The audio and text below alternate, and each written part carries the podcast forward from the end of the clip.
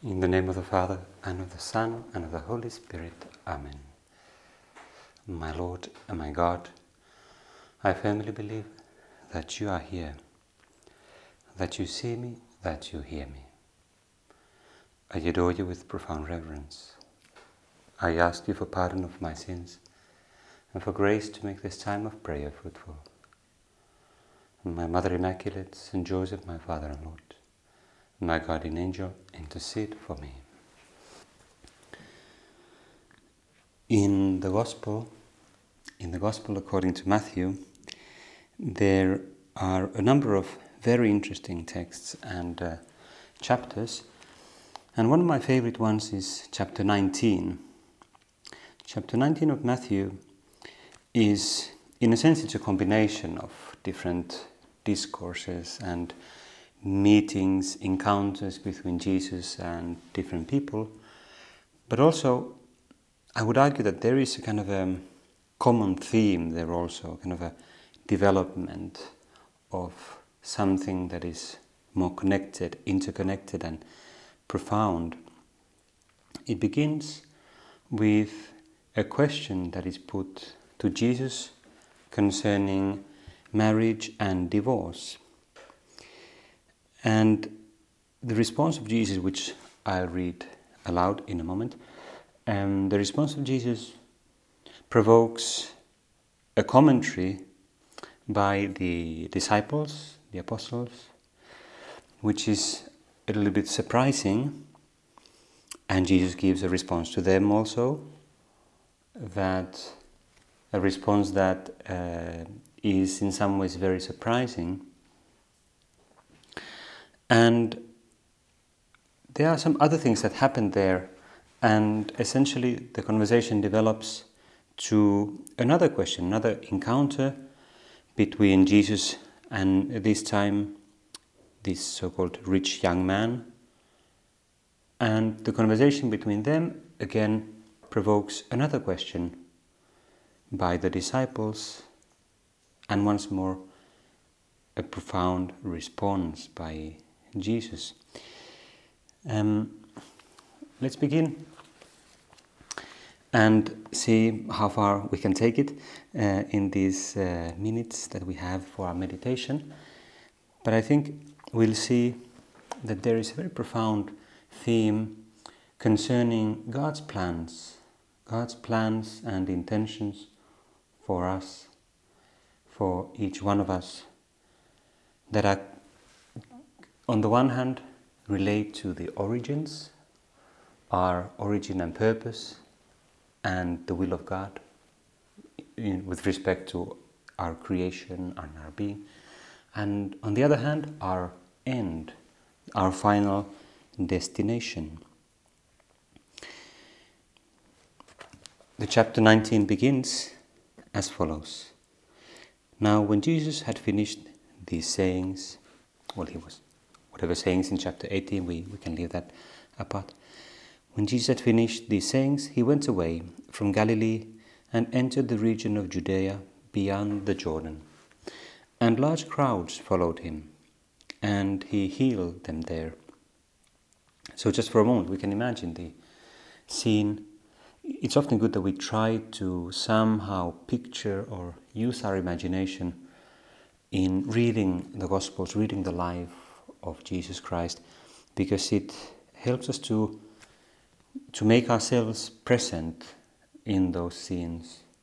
So here, basically, um, the main feature is that, that they are traveling, they're going, and there's a big crowd. And Jesus heals them. He shows mercy, compassion. He shows uh, His divine power, of course, as He's able to heal them as he healed many, many people. And then Pharisees came up to him and tested him. Pharisees were this group of Jews, very devout Jews in a sense, but also with a certain tendency to pride, um, justifying themselves, and being very critical of others. And most of them were not fond of Jesus. Some of them became disciples of Jesus, but many of them not so, quite the contrary. So they want to test him in order to challenge him and challenge his authority. They tested him by asking, Is it lawful to divorce one's wife for any cause? Is it lawful to divorce one's wife?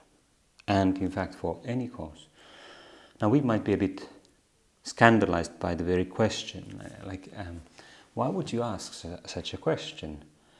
Um, of course, it's related to the fact that the Jews at that time they they had a certain practice. There, there was a certain um, practice of divorce permitted in in the in the culture, and uh, the Pharisees were experts in this kind of distinctions. What is permitted? What is not? What can you do? What can you not do?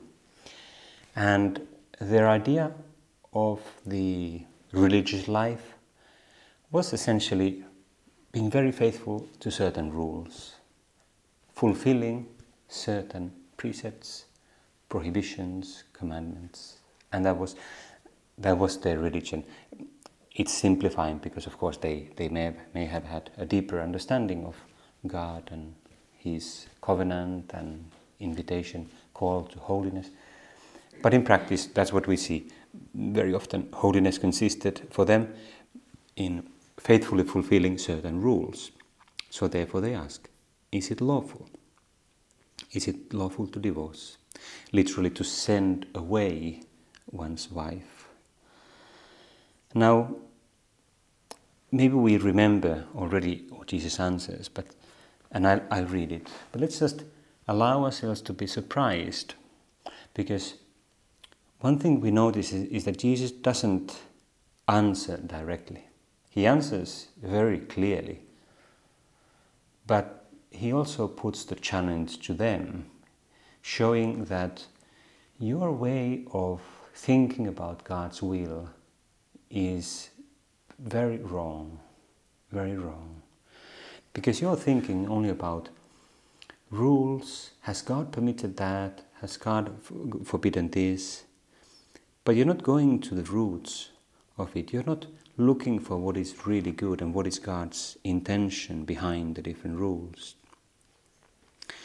And so Jesus answered, Have you not read that he who made them from the beginning made them male and female, and said, For this reason a man shall leave his father and mother and be joined to his wife and the two shall become one.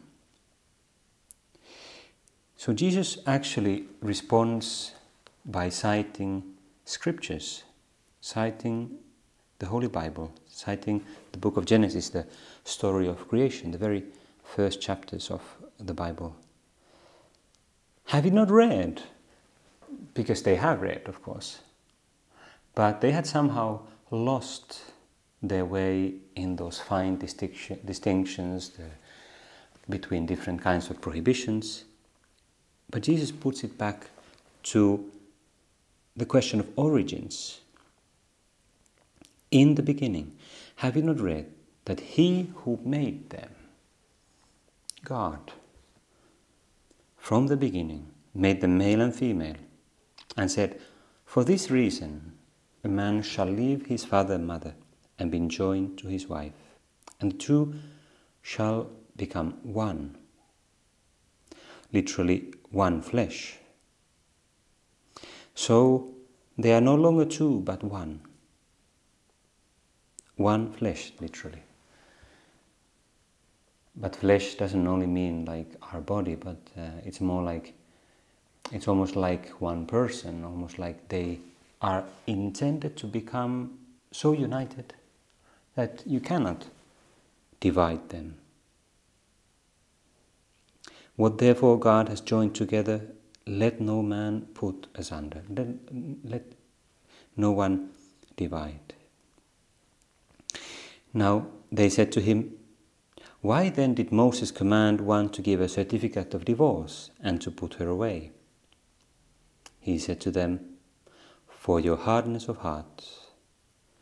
For your hardness of heart, Moses allowed you to divorce your wives, but from the beginning it was not so. And it's beautiful in this response of Jesus, which doesn't only give a response that, that no, um, it is not lawful, but apart from that, Jesus gives a, a more, pro, more profound message, more profound teaching with his divine authority that there is an original intention, there is this purpose inscribed, as it were, written in the, into the very being of the human person and the human race. And that is your vocation.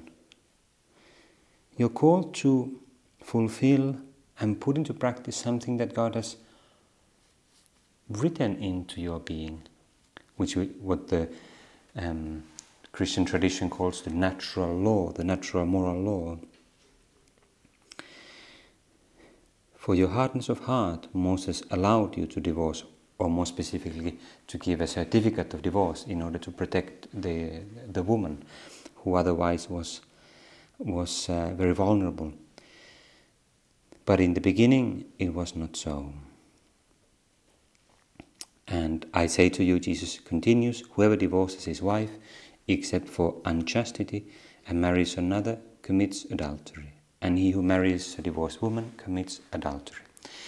Well, there's a um, question of interpretation. What does it mean, this except for unchastity?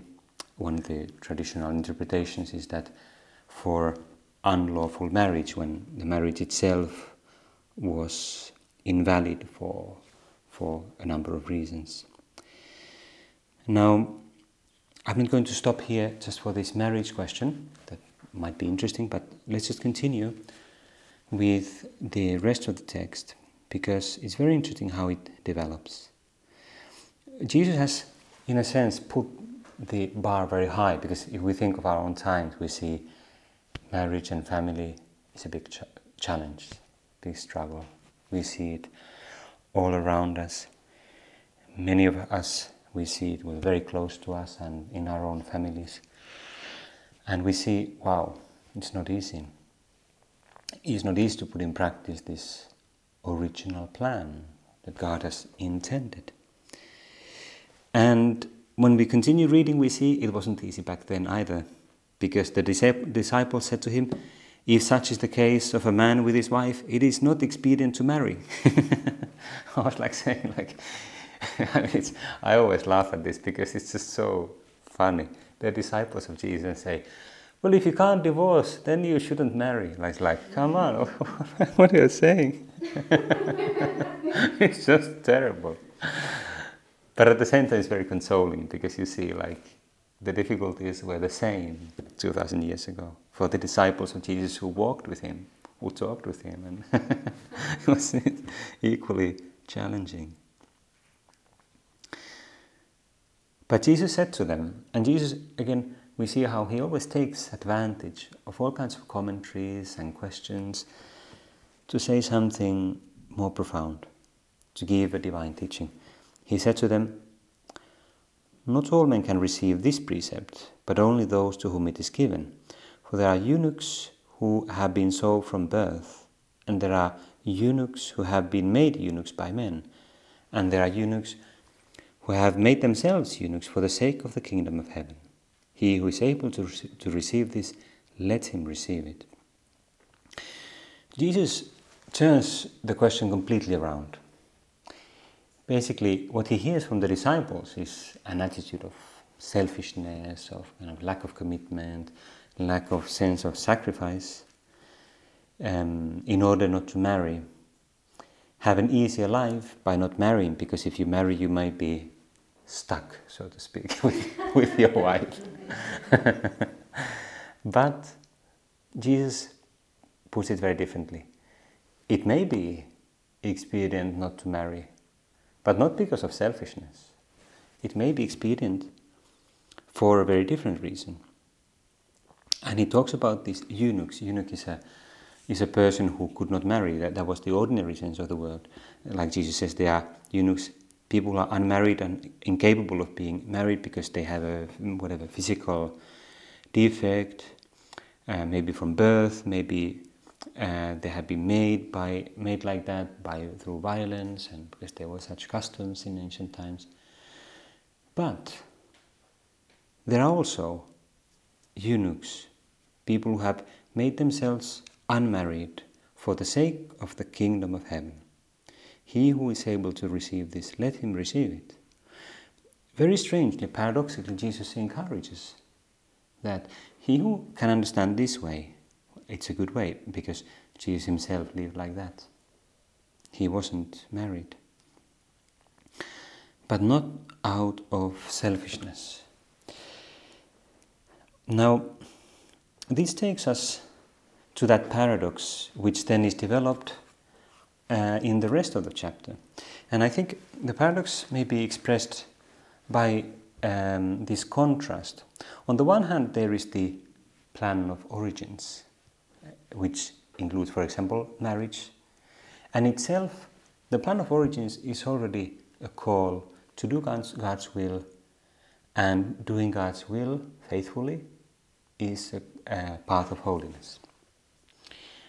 But Jesus is beginning to put to the disciples, to explain to the disciples a different path, which is not of the origins, but of the final destiny, our final destiny, the kingdom of heaven, which has a somewhat different logic, which challenges this merely earthly logic. And we see it developed uh, as follows. There is a little detail here when he, some people bring children to Jesus, Jesus puts his hands on them. Um, he says, Let the children come to me, do not hinder them, for to such belongs the kingdom of heaven. And maybe, maybe the reason why, well, Jesus says it just because of the children, but there's also a profound message that we must learn to become, more than anything, children of God.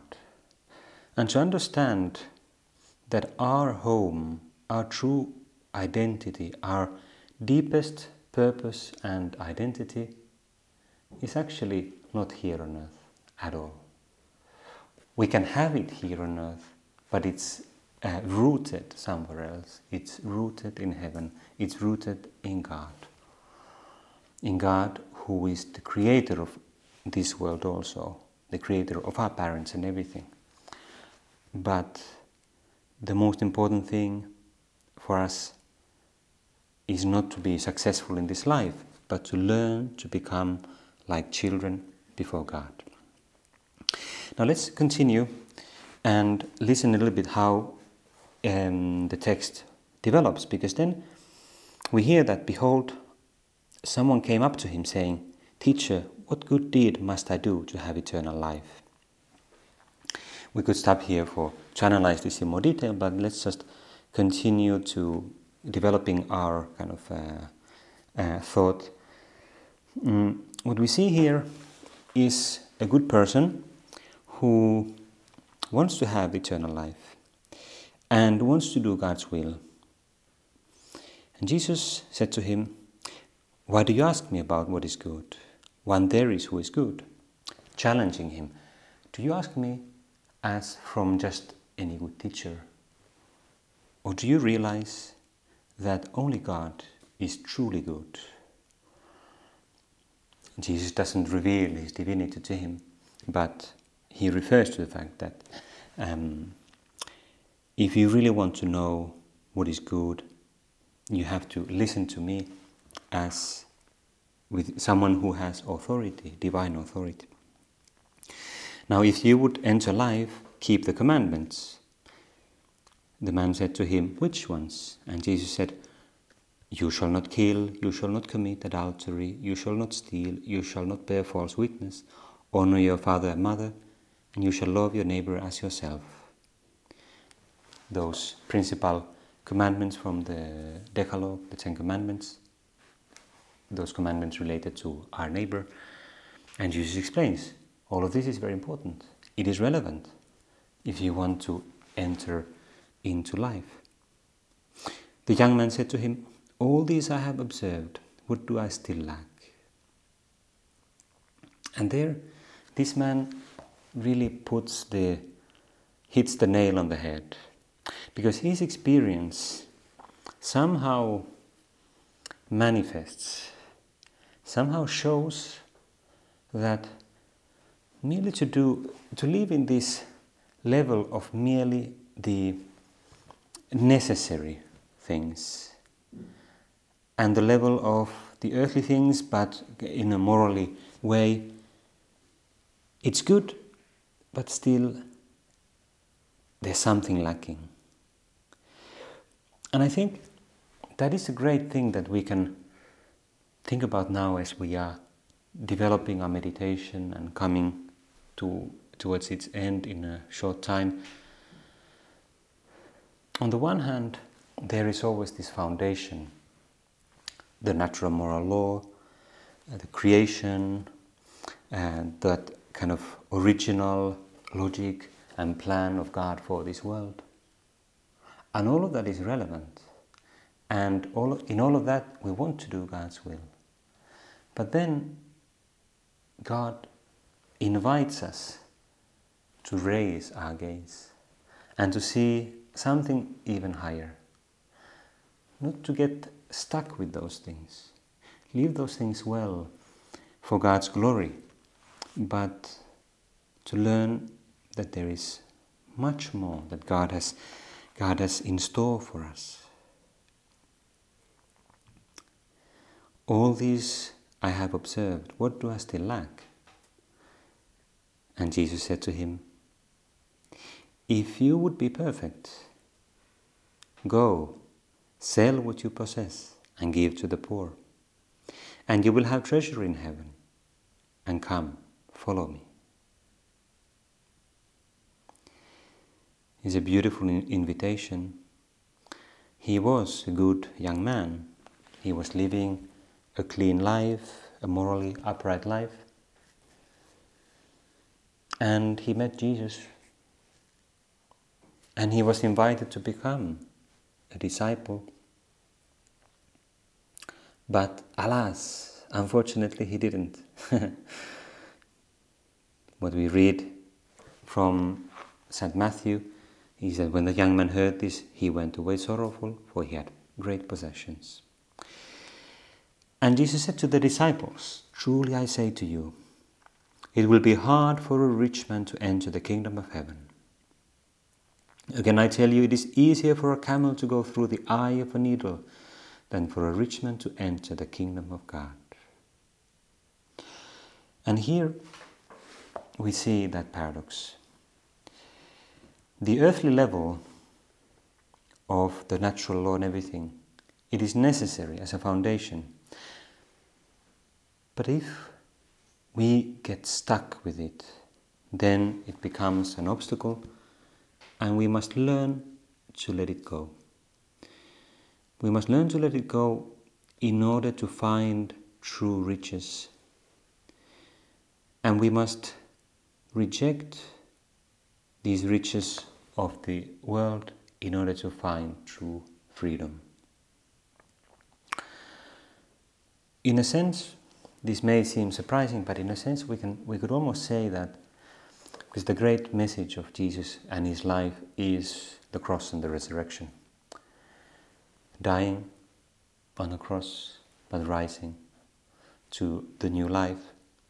And in a sense, again and again, we hear, see here something, kind of a reflection of that same logic, that same path Jesus is always inviting us to follow him.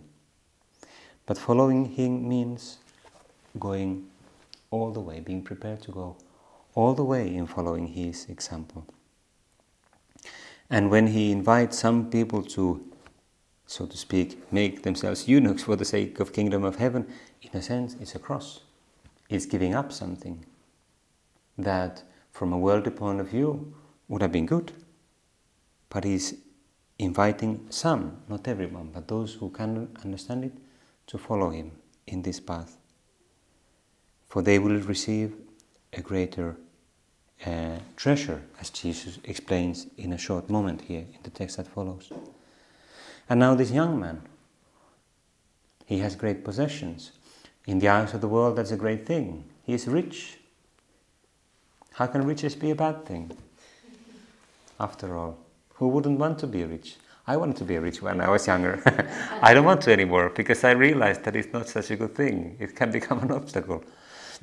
as long as I have the necessary things and so on, which, thank God, being a priest of Opus Dei, it's great. I have no worries. but, but I have no great riches and I live very poorly. Who was it who said that? It's so funny. Father Oskari, he could have been a rich man, but now he's just a priest. I don't know. Someone said it something like that. I think, I, I think it was a great synthesis of my life. Yes, it's true. I wanted to become a millionaire, and I became a beggar. No, I'm, no, no, but I, no, I became, no, I, I didn't want to say that. I, I became a millionaire of God. Yes, something like that. In the eyes of God. Yes.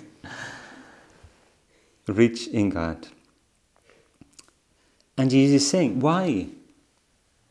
Why is it hard for a rich man to enter the kingdom of heaven? Because they think that their power, their money, their possessions mean something. It means that, that they can somehow buy their things. But in the eyes of God and in the question of eternity, those things are worth nothing. Nothing at all. Zero. Absolutely nothing. They only serve in this world. And in this world, they are useful. And they give you some peace. But if you have a lot of possessions, they also give you, they take away your peace because you have to worry about them and invest and everything. But they're not going to buy your way into heaven even just a little bit. When the disciples heard this, they were greatly astonished, saying, Who then can be saved? Because they also thought that it's a blessing to be rich. But Jesus looked at them and said to them, With men this is impossible. But with God all things are possible. Become like little children before God. Learn to expect everything from God and not from yourselves, not from your power, not from your contacts, not from your even your intelligence, nothing but from God. And as we are finishing our prayer, we can make that uh, somehow put into words that God, I want to live, I want to learn to live like that more and more. I want to learn, I want to be convinced because maybe I'm already a little bit convinced, but I want to be more convinced that it's really worth it. It's worth giving up everything in order to follow you more completely. It's worth absolutely everything because you are my treasure, you are my love, you are my everything. And the more I understand that you are everything to me, the more I learn to love you, and the more I come to possess you, and the more I come to be possessed by you. And therefore, I'm actually happier already in this life. And this is more or less what Jesus says in the text that follows. It's the final bit of this chapter 19 of Matthew that we have been listening to and meditating upon. There, Jesus has just said that with God all things are possible. He was saying that the rich man, poor rich man, that he didn't know how to follow Jesus. But then Peter, the leader of the apostolic college, he said to Jesus, Behold, we have left everything and followed you. What then shall we have? It's a beautiful question because on the one hand, he expresses that enthusiasm for Jesus, and on the other hand, he's still very immature in this enthusiasm. It's like, ah, but what, what shall we have? What will be our place? Is it really worthwhile? And Jesus said to them, Jesus, in this version of Matthew, he says two things. First to the twelve, and then to all of us. Truly I say to you, in the new world, um, literally in the regeneration, because he's referring to that eternal life, the world made new, not only this creation, but the new creation, when everything will be made even greater. Because this creation only lasts for a time, but the new world will last forever. Truly I say to you, in the new world, in the regeneration, when the Son of Man shall sit on his glorious throne, you who have followed me will also sit on twelve thrones, judging the twelve tribes of Israel. And everyone who has left houses, or brothers, or sisters, or father, or mother, or children, or lands, for my name's sake, will receive a hundredfold and inherit eternal life. If we want a good deal, there can't be a better deal than this. A hundredfold and inherit eternal life is beautiful in another version uh, in the parallel texts of the Mark and Luke. Jesus a hundredfold in this life and eternal life. A hundredfold in this life. Well, Jesus, I think you couldn't have said it more clearly. You couldn't have encouraged us more clearly. Well, we have to finish our prayer, our meditation. Let's just quickly turn to our Blessed Lady. She who really made herself small before God. She didn't want to be important, like uh, making a fuss about herself. She just wanted to serve. She wanted to be faithful. She was always looking for God's will. She was very committed. She was very sacrificing of herself. And in the eyes of the world, she was poor. But in the eyes of, the, of God and eternal life, she was the richest person on earth.